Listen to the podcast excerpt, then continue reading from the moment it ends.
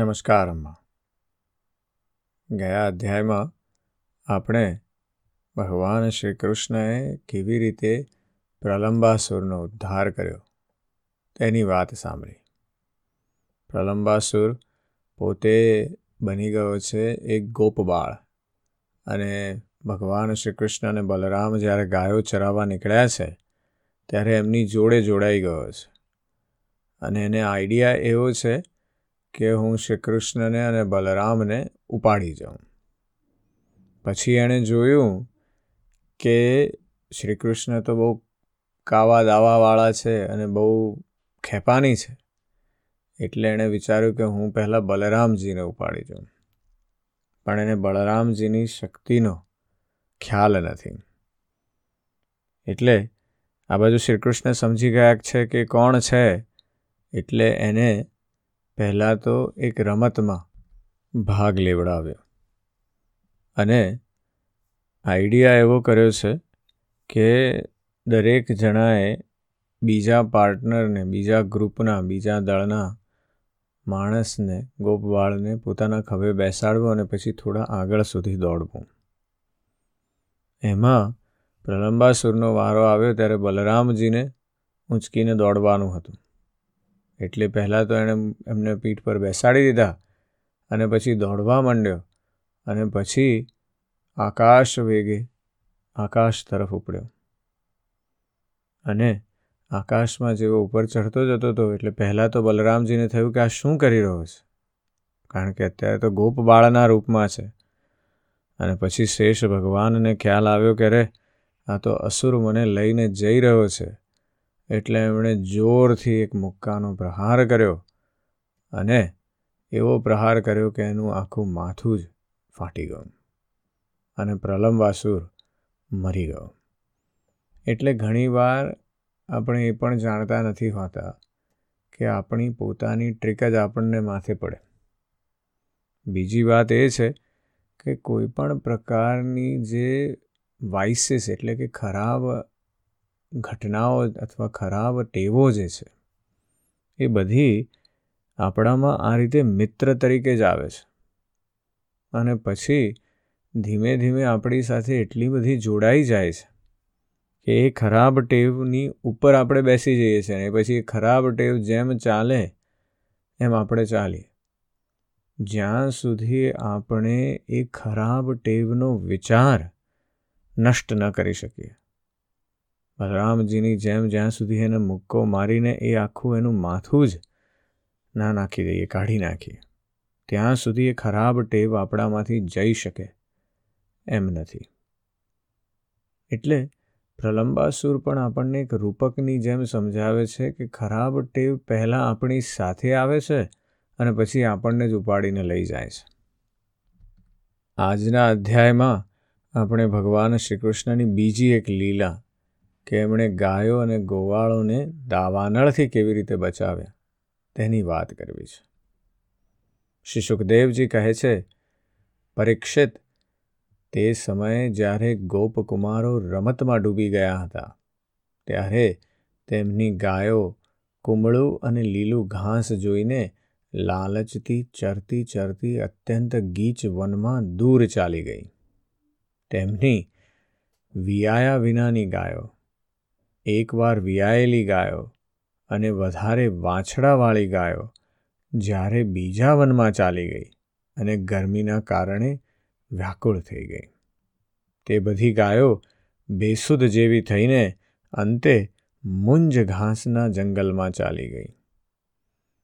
જ્યારે શ્રી કૃષ્ણ બલરામજી વગેરે ગોપકુમારોએ જોયું કે અમારી ગાયો તો ક્યાંય દેખાતી નથી ત્યારે તેમને પોતાની રમતો ઉપર ભારે પસ્તાવો થયો. તેમને બહુ જ શોધવા છતાં ગાયોનો પત્તો ન લાગ્યો. ગાયો તો તેમની આજીવિકાનું સાધન હતી. ગાયો ન મળવાથી તેઓ અચેત જેવા થઈ ગયા. હવે તેઓ ગાયોની ખરીઓ અને દાંતોથી ખાધેલા ઘાસના ચિહ્નો દ્વારા શોધતા શોધતા આગળ વધ્યા. છેવડે તેમને જોયું કે તેમની ગાયો મુંજાટવીમાં રસ્તો ભૂલીને ભાંભરી રહી છે. તે ગાયોને તેઓ પાછી વાળવા લાગ્યા. તે સમયે તે બહુ થાકી ગયા હતા અને તૃષા પણ બહુ લાગી હતી. તેથી તેઓ વ્યાકુળ થઈ ગયા. તેમની આવી સ્થિતિ જોઈને ભગવાન શ્રીકૃષ્ણ પોતાની મેઘ ગંભીર વાણીથી ગાયોનું નામ લઈ લઈને બોલાવવા લાગ્યા. ગાયો પોતાના નામનો પોકાર સાંભળીને બહુ આનંદિત થઈ. તેઓ પણ ભાંભરીને જવાબ આપવા લાગી. આ જે મુંજ નામનું ઘાસ છે. એ ભારતમાં ઘણું કોમન છે. આપણે નદી કિનારે કે કોઈ થોડા એરિડ એટલે કે જેવું બહુ વધારે રેતાળ જમીન હોય એવી જગ્યાએ જઈએ અને જ્યાં પાણી પણ નજીકમાં હોય, ત્યાં આપણે જોઈએ તો પેલું એક ઊંચું ઊંચું ઘાસ હોય છે, જેની ઉપર સફેદ રંગનો જાણે પુષ્પો હોય એવી રીતની એવી રીતનું ઘાસ હોય છે. ખાસું ઓલમોસ્ટ બે મીટર છ ફૂટ જેટલું ઊંચું હોય છે. અને સીધી દંડી જેવી ઘાસની સળી હોય ને એની ઉપર આમ ઝુમખા જેવું સફેદ કલરનું પુષ્પગુચ્છ હોય, એ જે ઘાસ છે એને મુંજ ઘાસ કહેવાય. હવે આ મુંજ ઘાસ જે છે, એ ખૂબ ડ્રાય પ્રકારનું ઘાસ છે. કારણ કે આટલું બધું ઊંચું છે. એટલે એમાં જો કોઈ પણ પ્રકારનું ઘર્ષણ થાય ખોટી રીતે, તો ત્યાં શું થાય? આગ લાગે. અને એની વાત હવે આપણે કરવી છે. શ્રી સુખદેવજી કહે છે, પરીક્ષિત, આ પ્રમાણે ભગવાન તે ગાયોને બોલાવી રહ્યા હતા. ત્યાં જ તે વનમાં બધી બાજુએથી એકાએક દાવાગ્નિ સળગી ઉઠ્યો. જે વનવાસી જીવોનો કાળ જ હોય છે. સાથે સાથે ભયંકર વેગથી પવન પણ ફૂંકાયો, જે અગ્નિને વધારનારો બન્યો. આથી ચારે બાજુ ફેલાયેલો તે પ્રચંડ અગ્નિ પોતાની ભયંકર જ્વાળાઓથી સમસ્ત ચરાચર જીવોને ભસ્મીભૂત કરવા લાગ્યો. જ્યારે ગોવાળો અને ગાયોએ જોયું કે દાવાનળ ચારે બાજુથી વધીને અમારી તરફ આવી રહ્યો છે, ત્યારે તે અત્યંત ભયભીત થઈ ગયા અને મૃત્યુના ભયથી ડરી ગયેલા જીવો, જે રીતે ભગવાનના શરણમાં આવે છે, તે જ રીતે તેઓ શ્રીકૃષ્ણ અને બળરામજીના શરણાગત થઈ અને તેમને પોકારીને કહેવા લાગ્યા, મહાવીર શ્રીકૃષ્ણ પ્યારા શ્રી કૃષ્ણ, પરમ બળશાળી બલરામ, અમે તમારા શરણાગત છીએ. જુઓ, હમણાં જ અમે આ દાવાનળમાં ભસ્મ થઈ રહ્યા છીએ. તમે આ દાવાનળથી અમારું રક્ષણ કરો. શ્રી કૃષ્ણ, જેના તમે ભાઈ, બંધુ અને સર્વસ્વ છો, તેમને તો કોઈ પ્રકારનું કષ્ટ ન થવું જોઈએ. બધા ધર્મોને જાણવાવાળા શ્યામ સુંદર, તમે જ અમારા એકમાત્ર રક્ષક અને સ્વામી છો અને માત્ર તમારો જ ભરોસો છે. શ્રી સુખદેવજી કહે છે, પોતાના મિત્ર ગોપકુમારોના અત્યંત દીન વચન સાંભળીને ભગવાન શ્રીહરિ કહેવા લાગ્યા, ડરો નહીં, તમે તમારી આંખો બંધ કરી દો. ભગવાનની આજ્ઞા સાંભળીને તે ગોવાળોએ કહ્યું, બહુ સારું. અને આંખો બંધ કરી દીધી. ત્યારે યોગેશ્વર ભગવાન શ્રીકૃષ્ણ તે ભયંકર અગ્નિનું પોતાના મુખથી પાન કરી ગયા. અને આ પ્રમાણે તેમને આ ઘોર સંકટમાંથી છોડાવ્યા.